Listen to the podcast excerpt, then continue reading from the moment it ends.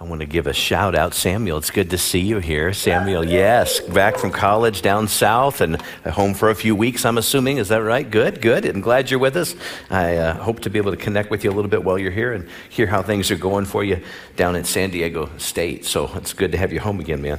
Right on. Also, uh, you probably saw a real quick flash that came up on the screen. I just want to address a special gathering that's on your placemat that's on that's on your flyer that you received, and you can you can check it out online as well. But there's a special gathering that I host um, every year called the Empty Chair. The Empty Chair Gathering is a special time where we acknowledge um, in some of your life, and many of our lives, this year around the table, um, the holiday table, will be an empty chair because somebody that we love has passed away, because somebody that we love and dearly miss um, will not be able to fill the seat that they typically fill. And as a church, we want to acknowledge that. We don't want to ignore it or pretend it isn't there, but we want to look straight into that and help you. And so, this special one hour gathering, I believe it's on December 16th, it's at 6 p.m., right here in this, this auditorium. I promise you, will be a very special and very honoring gathering as we honor the loved ones, maybe this year or maybe many years ago, that's, that aren't filling the chair. And, and this year, I want to do something even more special. This year, if you will register, and it doesn't start until early in December, but we'll let you know when. But if you'll register, you just have to go to our website and register. It's free. Um, tell us the name of the loved one that you would like to honor. And we're going to line the auditorium with poinsettias and with, in, in honor of that person. And uh, then at the end of the gathering, we're going to ask you to come and take that home and maybe put that poinsettia under your Christmas tree in honor of the loved one that will be not filling the chair this year. Aren't you thankful, though, as followers of Jesus Christ, we have the hope and glory that we know that heaven is our home, that we will not be divided forever, but we'll see, we'll see our, our loved ones again. Somebody say amen. Amen. Praise God. Also, I've been instructed to, to remind you of uh, not tomorrow, but a week from tomorrow, we will not, on the 29th of November, we will not be having our story groups as they typically are. But it's not canceled that night. Instead, we're having the first, uh, first vision meeting that we've ever had. And I'd like you to come to this, this vision night at 6 o'clock. We're inviting all of our campuses, everybody together and it's the same time as your group would be. Childcare is provided for it. If you want to come a little early, eat your dinner, you can do that, or bring it and sit around the tables and eat while we do it. I, we, we get it because you're busy, but we'd like you to be there because last week I used this board and I scribbled all over it and I told you the vision, and you bought into the vision and you, you committed your resources and you're committing your time and you're a part of this church family. But I bet I said some things that since then you've thought about it and you're like, but what? Uh, how's that going to work? And so, what we want to do is we want to bring some clarity, some clarification uh, to some of this so that you get a few more details. So, a week from tomorrow, please be here at 6 o'clock. It's a good prelude uh, to our State of the Church address that will take place in January. We want to let you know Everything that we do is transparent. We, we would rather tell you too much than not enough. And so we want to make sure we're very, very clear.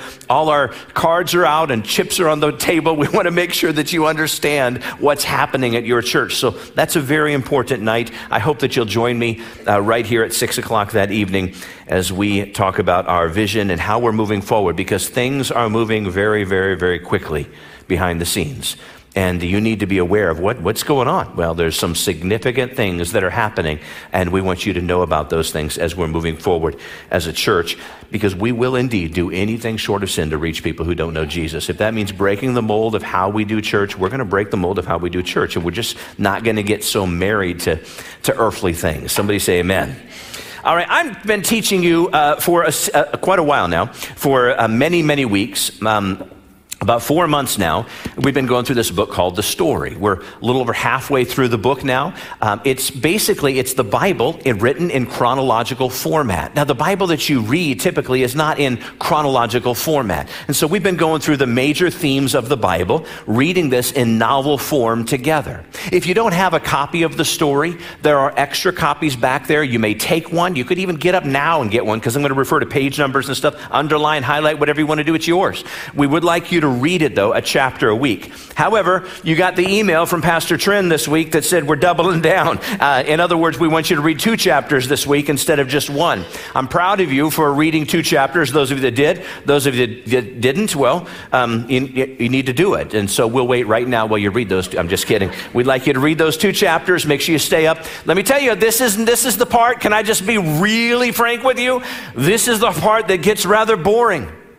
Everybody say yes, because whether you admit it or not, it gets a little boring, baby, right? And, and my job is to bring some inspiration into this so that you'll be like, wow, I get it. That makes sense. It's exciting. But I got to be honest with you, I get a little bit bored too reading this. And we're going to address that, that very thing at the end of, I think that's okay.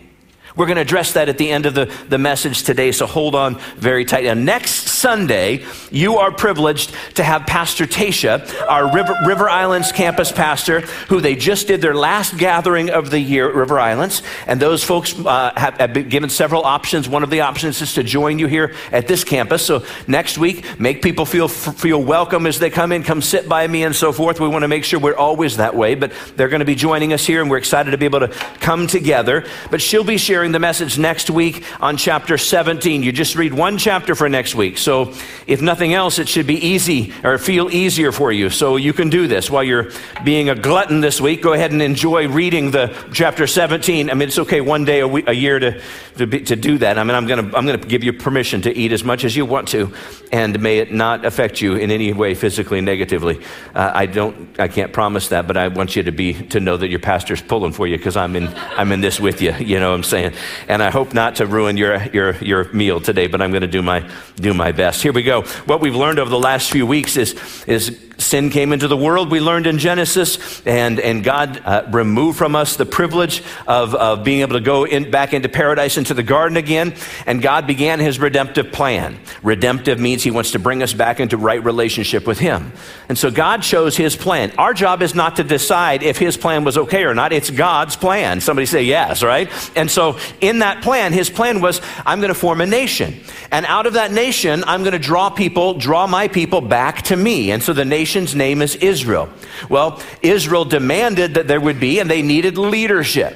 And so God gave them all kinds of leaders and so forth. And so, but now we're at the place, I want to kind of show you something here on the board. Um, I don't know really what Israel looks like, so I'm going to say it looks like this, okay? Um, uh, and, and um, I, I mean, at that time. And what happened was, was the nation of Israel was divided into two parts. There was the, the northern part and there was the southern part down, down here. Okay, so northern and southern kingdom is what that doesn't look, and now it's going to bother those of us that want everything to be equal, so we're going to do like this. There, that looks better. So the northern part, um, the northern kingdom and the southern kingdom, Israel had been divided. It wasn't God's plan, but wickedness had prevailed in the nation of Israel. Now you're like, what does that, what does that matter to me? I drive a truck. I've got twins. I don't want to northern, southern. I don't care. Well, it might affect you a little bit if you'll stay dialed in for a little. And I'm, I'm just being real with you, right? You read some of this sometimes and go, I don't really need a history lesson of what's happened before. But there's a story in it for you. And so, and so the, the nation of Israel been divided into two parts. Um, the, the northern part was called, get this, Israel. And the southern part was called Judah. So we have the northern kingdom and the southern kingdom of Israel divided, and they both have done wicked things in the eyes of God. During this 208 year period, which is what we've been reading about this week, last week, 208 years have gone by in the course of 14 days that we've been reading. And in that 208 eight years uh, of, uh, of, of, time, there have been a total, make sure I get my numbers right, there have been a total of 38 different kings. Of those, 33 were bad, and only five were good. 33 of them did not serve God. In fact, were, uh, um, were um, evil in the eyes of God, but only five of those leaders of the nation did things right. And so, kings weren't working out too well for the nation of Israel. They had all kinds of pride and rebellion and, and, and idolatry in both the northern, northern kingdom and the southern kingdom of the nation of Israel, which is a little confusing because now the northern kingdom is called Israel and the southern kingdom is called, called Judah. And so God says, okay, it didn't work out. The kings aren't leading them in the right way. So God will never give up on his children. He'll never give up on you. So God says, I'm going to send nine different people. Those nine people are called prophets. And he sends these prophets to the kings and to the, the land of Israel, both northern and southern, to try to warn them and to tell them listen, you're not doing what God says to do. You're not walking in God's ways. And if you keep going down this path, destruction is going to come your way. God is warning. Sometimes that's the role that I have in your life. That's sometimes that's the role that other Christian leaders have in your life is to warn you. Stop going down the path you're going down. Not because you're hated, not because you're cursed, but because you're loved by a God who loves you too much to not say anything at all. He wants to make sure you know that the path you're going down is not leading you to health.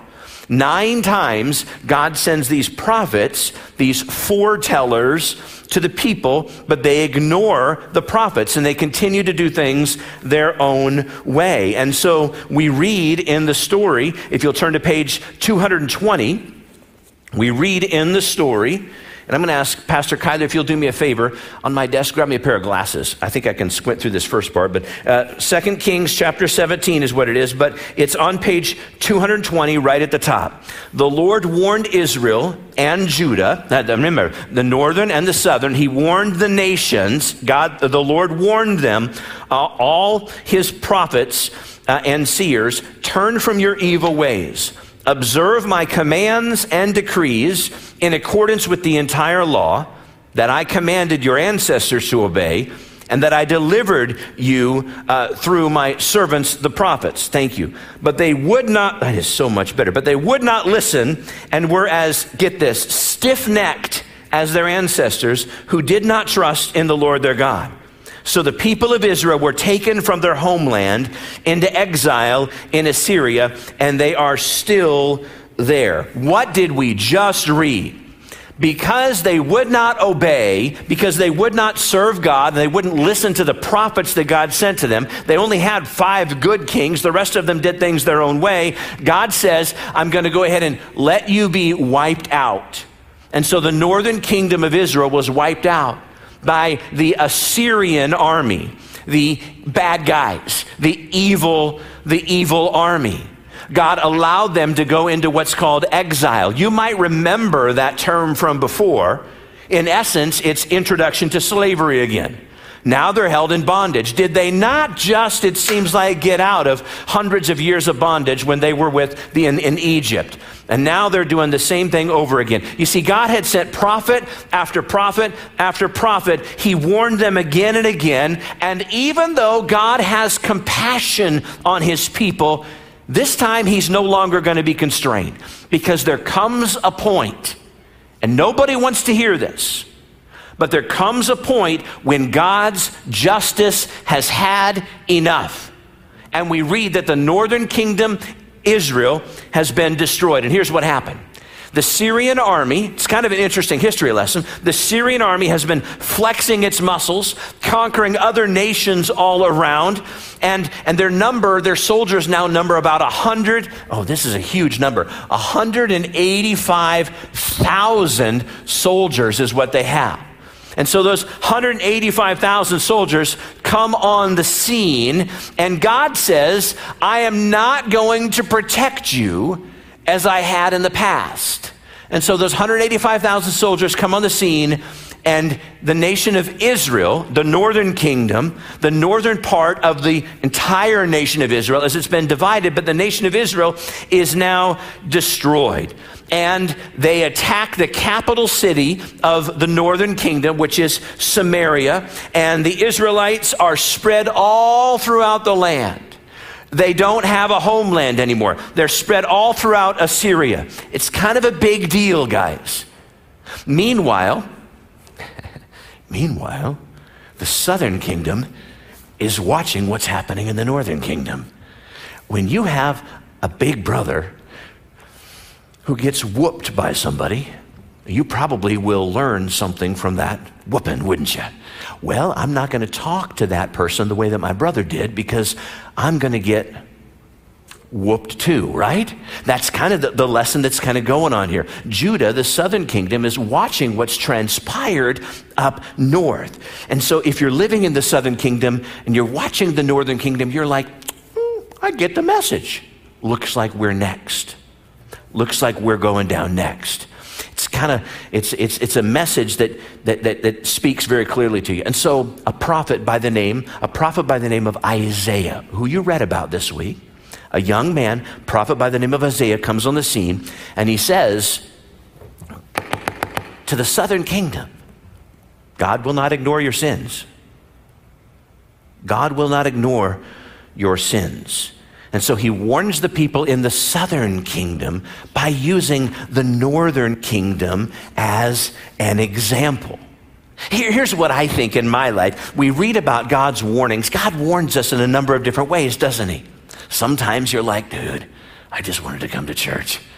I, I just wanted a donut and I just wanted to hang out. And I really kind of just, if I'm going to be real, just kind of wanted to punch my time card for God and go home and watch the football games. I just wanted to do that. But now I come to church and you start meddling in, in my life because God gives us a warning through His Word. You ever been warned by God through His Word before about some of your steps that you're taking? And, and some of you, this might be that time in your life. You weren't expecting it, surprise, you're here, and I'm really glad you're here. Don't turn off your phone or whatever you're watching, the device you're watching on now, because God has, God has something for you. Even through this rather difficult, somewhat mundane, and rather repetitive and boring portion of the Bible, God has something powerful for us. Because the truth for many people is the path that you are on right now is a path that's going to lead you to destruction. And you know that. You just need somebody to call you out on that. Not in a harsh way, but in a loving way. It's not going to end well for you. And God loves you too much to just let it go. Because here's what I do know the grace of God can spare you from a whole lot of grief in your life if you'll just latch on to Jesus. Now, that's number one. He'll give you a word. But the other way that God kind of reveals and gets our attention and warns us is through the example of other people. You ever had like a colleague or a family member or somebody that you respected and you're like, they what? What happened? What did they do? And you're like, uh, you're learning very quickly from what they did or what they didn't do and how that brought destruction into this part of their life and to their, maybe their family. And you're like, I'm going to learn from that because I don't want to end the same way. Some of you watched your parents kind of go down a path that was, was not God's way. And, and you decided, I respect my parents. I, maybe I even love my parents, but I'm not going to parent like my parents parented me. And, and, and, and you, because you're not going to go down the same path. You want to do things God's way. And so the southern kingdom, sees what the northern kingdom has done and what happened to them, and uh, they, they didn't want that. And so here, here's what happens the Assyrian army, 185,000 of them, oh, it's the big, here's the big part. They now turn their attention to the southern kingdom. And you knew this was going to happen. And it's a little scary. The Assyrian army wants to kick butt, kick Judah's butt, wants to take their land, dominate their people, enslave their children. And it would appear that the southern kingdom is going to fall in the same way that the northern kingdom did. Dun, dun, dun. But then something happens, and I'm going to call it the X factor. And the X factor is a guy by the name of Hezekiah. Hezekiah is the king of the southern kingdom of Judah, King Hezekiah. King Hezekiah is the first king since King David. That's been a long time ago. It's like his great, great, great grandfather. Since King David, who followed God with all of his heart, who served God and was committed to God, who, and because he served God, King Hezekiah, I've got to put the H there, baby, King Hezekiah, because King Hezekiah served God and loved God and lived for God and obeyed God, it brought God's blessing upon his life. Is there anybody here that would raise their hand that says, I do not desire God's blessing in my life. Surely not. Because everybody wants God's blessing in your life. God to bless you physically, emotionally, spiritually, relationally, socially. Um, he wants to bless you, and you want to be blessed. How can we make that? This is what we're going to learn today from God's word. And so, and so um, Hezekiah speaks to his people in the southern kingdom. It's looking like doom all around us and he speaks to his people.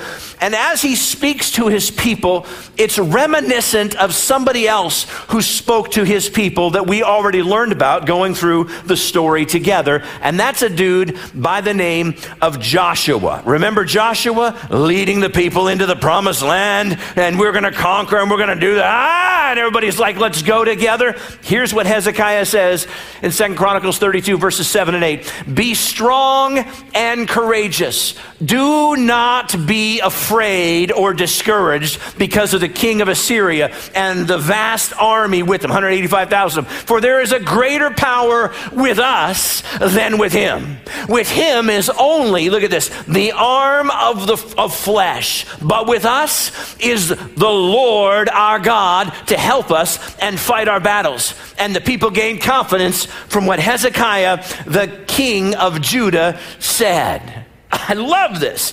They're just an arm of flesh. mm-hmm. Might be 185,000 of them. We might be outnumbered. They got all this the military equipment and garb on them, but it's just the arm of flesh. We have got God on our side. God is with us. And the New Testament says, if God be for us, who can be against us? Somebody say amen. But the Assyrians the, the evil army, the Assyrians coming in to try to take the southern kingdom, they want to do it peacefully, which is exactly what Satan wants to do in your life. See, when he comes in kicking down the front door, you're like, oh, heck no. Grab me a, a pan, baby. I'm gonna, I'm gonna grab me a candle, or oh, I'm gonna, let's fight. Somebody comes in later. But when somebody slithers in, peacefully tries to befriend you, tries to convince you that it's okay. I got a better plan for you. Just kind of got to listen. Listen to how this unfolds and tell me this doesn't connect with you. The evil king of the Assyrians is, uh, his name is King Sennacherib. I don't know if that's how you pronounce it, but that's what we're going to say as new lifers. Let's all say it together Sennacherib. Two of you said it, nobody else did. I appreciate that. You're all with me, yes. He sends, he sends messengers to the southern kingdom. And normally, what happens is you send a messenger who goes to the king of the country that you're going to take out. And you say to the king, We're going to take you out. But, so surrender now. But he doesn't do that. He sends messengers to the people in the capital city of the southern kingdom. The capital city is Jerusalem he sends messengers to talk to those people in their native language because they speak different languages, like people do in different countries. The, the, language, he speaks to them in the language of Hebrew. He doesn't go to the leadership, but he goes to the people and he threatens the people. And so turn to page 221 in your book, and boy, we're going to read about this. Check it out, at the bottom of the page. This is 2 Kings chapter 18. Then the commander stood and called out in Hebrew, Hear the word of the great king, the king of Assyria. This is what the king says Do not let Hezekiah deceive you. He cannot deliver you from my hand. Do not let Hezekiah persuade you to trust in the Lord when he says, The Lord will surely deliver us. This city will not be given into the hand of the king of Assyria. Do not listen to Hezekiah. This is what the king of Assyria says Make peace with me and come out to me. Then each of you will eat fruit from your own vine and fig tree and drink water from your own cistern until I come and take you to a land like your own, a land of grain and new wine, a land of bread and vineyards, a, land of olive trees and honey. Choose life, not death. Do not listen to Hezekiah, for he is misleading you when he says the Lord will deliver us. Has the God of any nation ever delivered his, his land from the hand of the king of Assyria? Dun, dun, dun. What did he just say? This messenger is communicating on behalf of King Sennacherib, the evil king of the Assyrians. And he is saying, I'm calling God out. He's saying that no one could ever stop him before. What makes you think that your God can stop me now? You see what he's doing? He's telling people a lie about what God can do and what God cannot do, and that's exactly what Satan will do with you today. Try to tell you a lie about what God is capable of and what God is incapable of. And here's what I know for many of us in this room and watching at home today, there is an army camped outside your door. Seems like 185,000 of them. And odds seem impossible. It seems too difficult for you, and it even seems too difficult for God. Too messy for God to clean up. Too broken for God to put back together again. And too bad for God to redeem for His good. See, the enemy is saying, not even God can get you out of this one. Not even God can save your marriage. Not even God can rescue you from that. Not even God can put those pieces back together again. And so often we believe the lies of the enemy and we, in, we, we enlist in fear instead of living in faith like we should. And so we see the 185,000 soldiers and we say, I can't do this. It can't be done. But I want you to look at what King Hezekiah says, the X factor. King Hezekiah says, as we take a look on at 2 Kings chapter 19, verse number 14, bottom of page 222, and uh, uh, uh, let's see, uh, 2 Kings 19, 14, page 222 and 223. Here we go, the bottom. Hezekiah received the letter from the messengers, the letter that came from the evil king Sennacherib. He received the letter from the messengers and read it. Then he went up to the temple of the Lord and spread it out before the Lord. And, and, and, and he prays. They get on their knees, Hezekiah and this prophet by the name of Isaiah have a prayer meeting. And they get on their knees before God. Hey, we need some help. I think the best prayer a person can ever pray is a one word prayer Help! And I thought God hears that prayer every time. Just be honest with God. And they cry out to heaven in desperation for God to help them. And if there is an army right outside your door, that's exactly what you should be doing. Then it happens. I can't wait to read this part to you. If you would turn one page over, 224, here we go. That night, the angel of the Lord went out and put to death 185,000 of the Assyrian in the Assyrian camp. When the people got up the next morning, uh, uh, there were all the dead bodies. so Sennacherib, the king of Assyria, mm, ran like a chicken man he returned to Nineveh and he stayed there. And I just want to tell you the end. That's the end. That's what our God does. That's, that's the end. There is no fight. There is no battle. There is no war. God sends an angel, wipes out 185,000 of them. Done. Now, all we got to do is figure out what to do with all the blood and all the bodies because God took care of the battle. If God be for you, who can be against you? And this makes all the difference in the world. No matter what challenges are before you, God is with you. Here's what I want you to see there are a few things about Hezekiah's life that brought blessing to him and to the entire southern kingdom. And so I said to myself, well, this is rather boring. What is it about this that I can learn something from in 2021? Entering into Thanksgiving week, where many of you are going to be sitting across the table from Uncle Eddie, and you don't like Uncle Eddie very much, and you would like to know what can I get today that's going to help me maybe on Thursday? What's going to help me uh, live a blessed life? What was it that brought blessing and caused God to spare the southern kingdom of Israel? What was it? Well, I'm going to tell you two things. Number one, everybody say number one. Say it so they can hear you on the internet. Number one, Hezekiah had a commitment to purity. To purity. And when we talk about purity, oftentimes we're thinking about a true love waits rally where we have a bunch of 14 and 15 year olds come together and we're like, don't have sex until you get married. Yes, that's an element of purity. But that's not, that's not all purity is about. Purity marked the reign of King Hezekiah. His life, I mean, it marked it for him. Unlike the kings before him, he took some valiant, courageous steps as a 25 year old young man, he did some things emphasize purity. Page 220, go back a few pages. Let's take a look at what he did. And the bottom of that page, um, it says he was 25 years old when he became king. And he reigned in Jerusalem 29 years.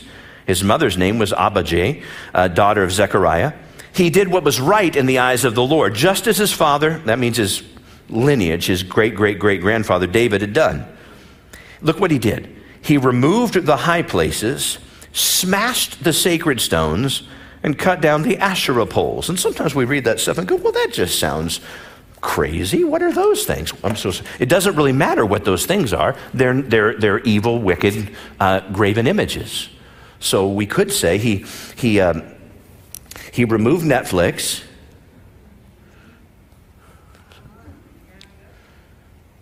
Well, we could go on and you can fill in the blank.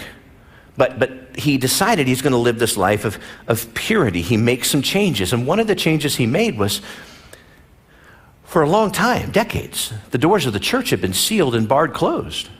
And he opens up the doors to the church again and said, This is where people should come and worship God. Hmm. Purity is a word that we talk a lot about, and yet it seems to be a, uh, we don't talk a lot about it, but yet it seems to be a quality that, that God uh, gives his blessing toward. It invites God's blessing into your life. Many of us want to be blessed by God, but we don't want to walk in purity. Part of the challenge for me personally, and I think for many of us in this room, is our standard of purity has been infected by culture. We don't realize that our temple has been defiled because it's always been there. We've grown up with these offensive things around us. We don't recognize they can be improved upon. The problem is we compare, I want you to dial in for a second, so I'll take a dramatic pause.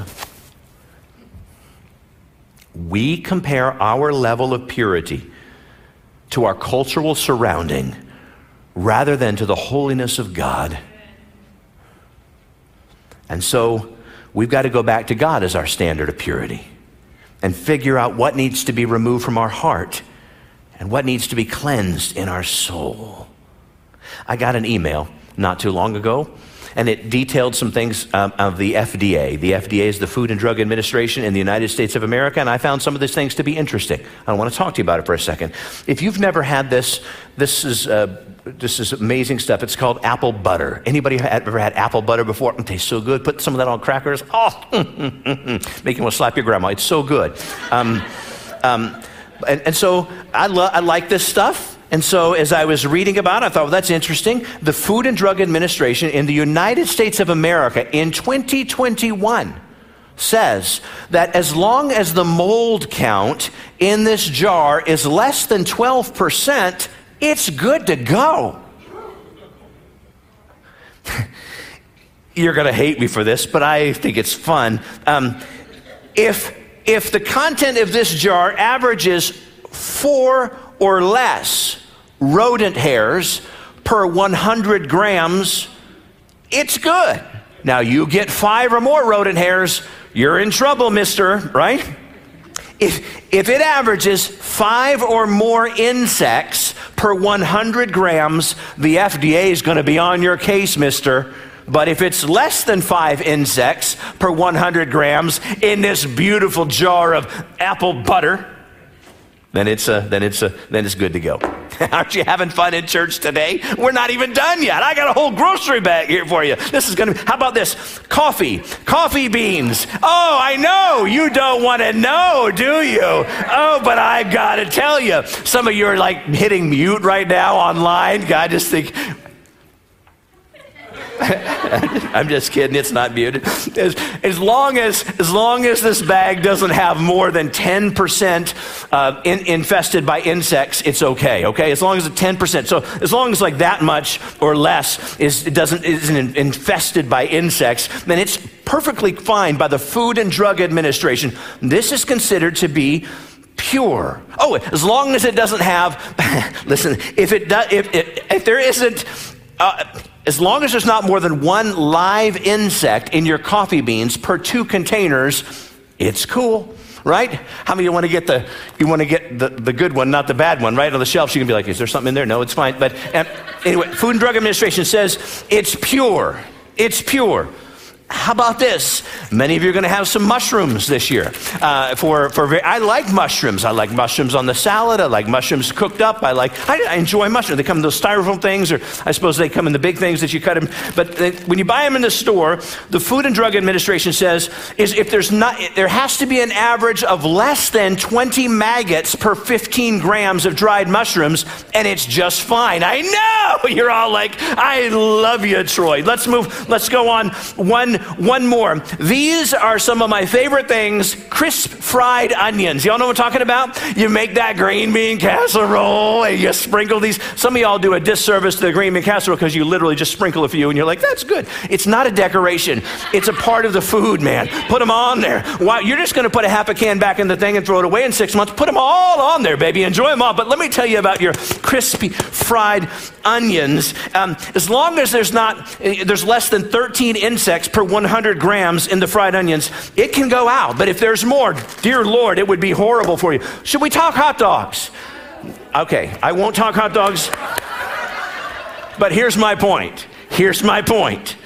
We would like to think that our standard of purity is high for the food that we eat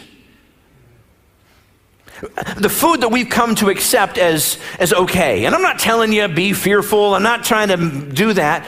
But we're still, I'm still going to eat my hot dogs. I'm still going to drink my coffee. I'm going to enjoy my apple butter. I'm going to have some mushrooms. And baby, these are all going on there on Thursday. So it's not about, I'm not going to eat it anymore. We're going to enjoy our food. But I wonder if maybe the standard of purity in our lives needs to be reexamined. Maybe we're allowing a few maggots to come in. Maybe we're allowing some insects, some rodent hairs inside our soul. And it's not acceptable. Ephesians talks about being washed by the water of the word. It brings cleansing, where we allow the word of God to cleanse us from all unrighteousness. In fact, 1 John 1, verses 8 and 9 if we claim to be without sin, we deceive ourselves, and the truth is not in us. But if we confess our sins, he is faithful and just and will forgive us our sins and purify us. There it is. Purify us from all unrighteousness. What does that mean? If you take what's in your heart, in the darkness of your heart, and you bring it out into the light, God can handle it. God can deal with it. Even if what you have in your heart is hatred toward the God who loves you, bring it out. You're not the first guy, you're not the first gal to be ticked off at God. Share it with Him. Get it out of the darkness. Bring it out into the light. When we do that, God can purify us from all unrighteousness because He is faithful and He is just. So, according to the New Testament, we don't purify ourselves. It's not rituals that we go through. Guys, with great respect to so many other faiths that are out there, I would never want to be insulting to human beings. But it is my job to tell you the truth There is no priest, there is no shaman, there is no leader of any religious sect out there that can grant you forgiveness of your sins. Only God, through Jesus Christ alone, can give you forgiveness. And it is your responsibility to come clean before God. It's healthy for you to confess your sins one to another, but it is not required. It is required that you take your sins before God and say, I have failed you. I have I have sinned before you. And in that nanosecond, God says, I forgive you. Now go and sin no more. Hmm. When we take what was in the darkness and we bring it out into the light, when we're willing to do that, God will bless us. But let me tell you this if you continue to harbor the sin in your life that you know is there, do not ask God to bless you and expect Him to do that, you would be causing God to be a hypocrite. God's blessing rests not upon perfect people, not at all, but upon honest people, forgiven people, redeemed people. It might be an area of pride, it might be an area of selfishness in your life, it might be an attitude. You got to get over your attitude. Maybe it's an area, an activity that you're participating in or habit that you formed. Maybe it's maybe it's the music you listen to. Maybe it's the shows you're watching on your DVR. Maybe it's the magazine subscription that needs to be canceled, or a relationship that needs to be made right, or an addiction that you need to ask for help for. Bring it out of the darkness and into the light. Maybe it's that secret sh- sin in your life needs to be shared with a brother or sister in Christ.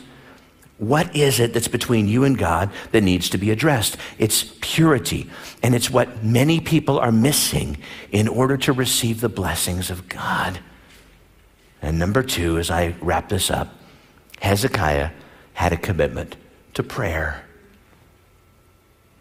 When the Assyrian army was, was knocking at the door of Hezekiah's, Hezekiah's kingdom, what did Hezekiah and Isaiah, one of these prophets, do? I told you a moment ago.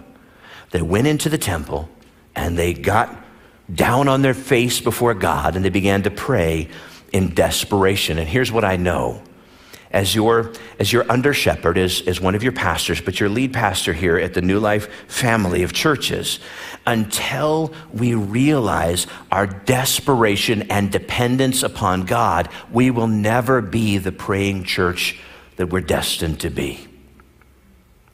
When we truly realize how desperate we are even when you're on the mountaintop that's when praying becomes as natural as breathing. When, uh, baptism, water baptism, a very special time. We have a tank and heat it for most people. And one of the things we do before water baptism is we always have an orientation meeting, right? One of those, it's a few minutes that we get together, no matter if you're baptized out in the lake at River Islands or in the tank in Modesto or the tank here, um, or however it's going to work. I mean, i have got plans to maybe, you know, the fountains outside the AMC, or the, I think we should go just baptize right out there. Better to ask forgiveness than it is permission. You know what I'm talking about, but we'll just move on anyway. So, um, but wherever we baptize, what we like to do is a few minutes of an orientation before. It's not like a class you have to pass the test. You just, we want to make sure people people understand water baptism. So one time in a water baptism orientation class, uh, a, a, pastor had shared this. This didn't happen to me, but one time in the water baptism orientation class, sometimes you have people who were baptized that come into that, that, that class. And you have them kind of testify a little bit before the people, the candidates that are going to get baptized. And so the water baptism meeting was going, as I understand, and um, he had a few of the people that were baptized share their experience. And one person says, Man, when I came out of the water, I was just crying. I just felt the Spirit of God so rich and real in my life, and it was a breakthrough moment. Another person said, When I came out of the water, man, I was shouting. I was so excited about what God had done for me in my life. Another person said, Man, I came up speaking in other tongues as the Spirit gave utterance. It was a powerful moment for me, baptized in water and baptized in the Holy Spirit at the same time. So, one of the candidates that was sitting in this class thought about this and, and afterwards went up to the pastor. The pastor said, If you have any questions, personal questions, come and ask me afterwards. And so, and so this, this brother made his way to the pastor and said, Pastor, I want, I want an experience. I want an experience like this that I'll remember forever. The pastor said, Well, just pray about it. He's like, No, I, I really want an experience. Brother, just pray about it. So he went and sat in the pews or the chairs and prayed, and the time came for water baptism. They called that candidate in there, and he stepped into the tank, and the pastor interviewed him in the microphone and said, Have a seat, let's baptize you. And the pastor said, I baptize you. He said all of his preamble stuff, and he said, I baptize you in the name of the Father, the Son, and the Holy Spirit. And he lowered him into the water, and uh, the expectation is to bring him right back out again, but he held him under the water.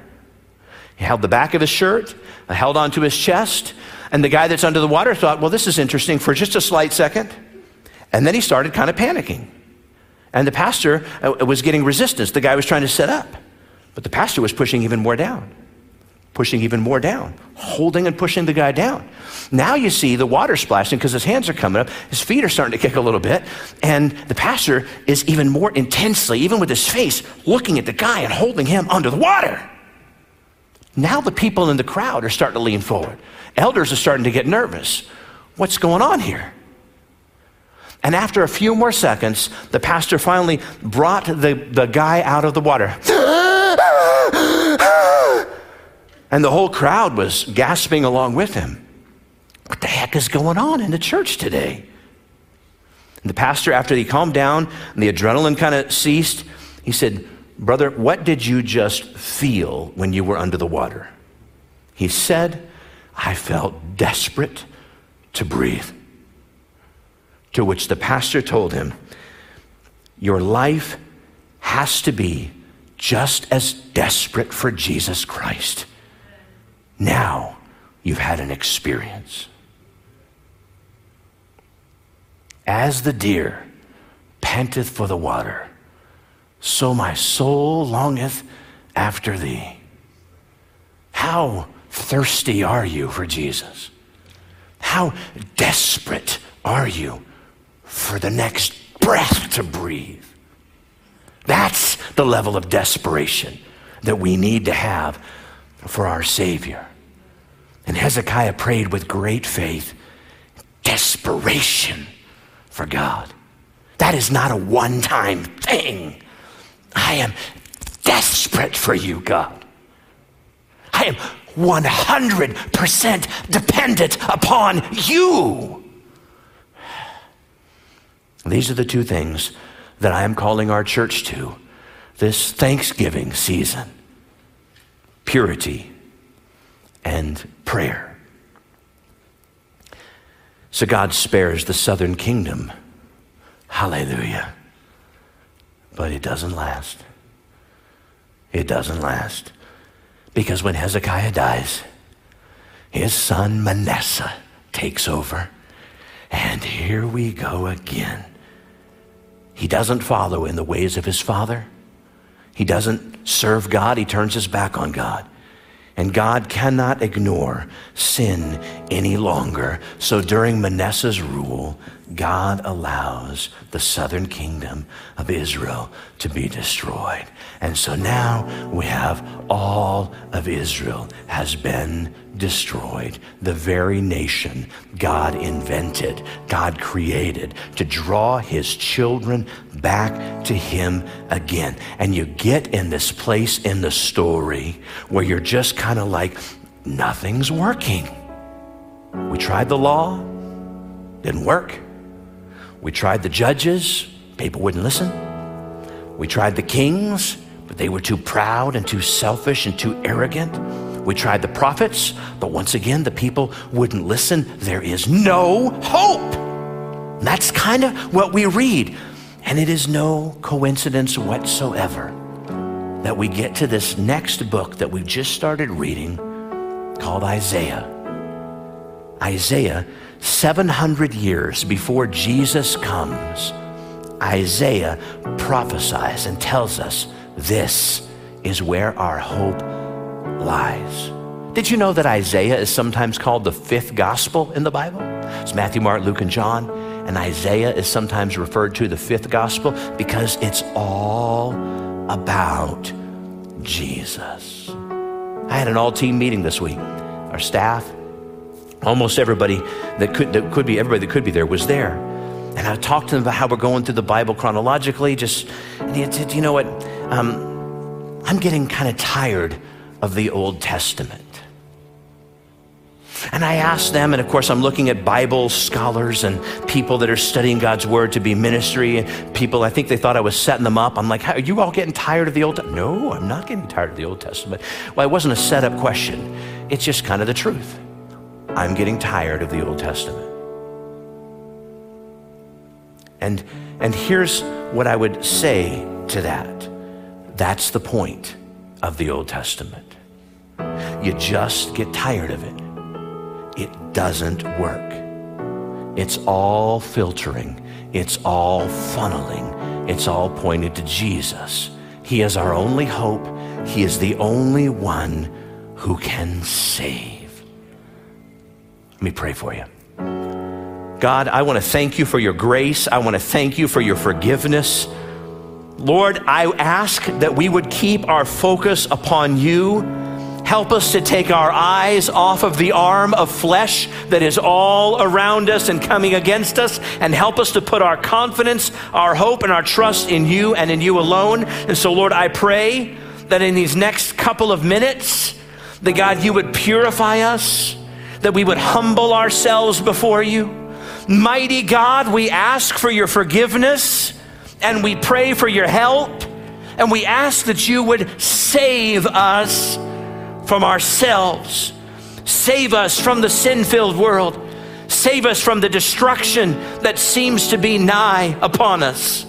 Help us, God, today I'm reminded of the words of Isaiah when he spoke up and, and, and, and the, uh, the angels were singing, Holy, holy, holy is the Lord God Almighty. And when Isaiah sees God lifted up, he says to himself, Woe to me, because I am a man of unclean lips among people of unclean lips. Mighty God, we need to be set free. We need to be desperate and dependent upon you every day of our lives. We need your help. God, the story that we're living, the path that we're on, for many of us, is not going the right way. For areas of our lives, they need to be changed. We need the trajectory of everything to be realigned. God, four months from now, at Easter time, mighty God, we don't want to look back and say, I've regressed, I've gone back, I'm no better than I was before. But God, I want my life to be transformed, renewed by the glory of God. We need your help today, God.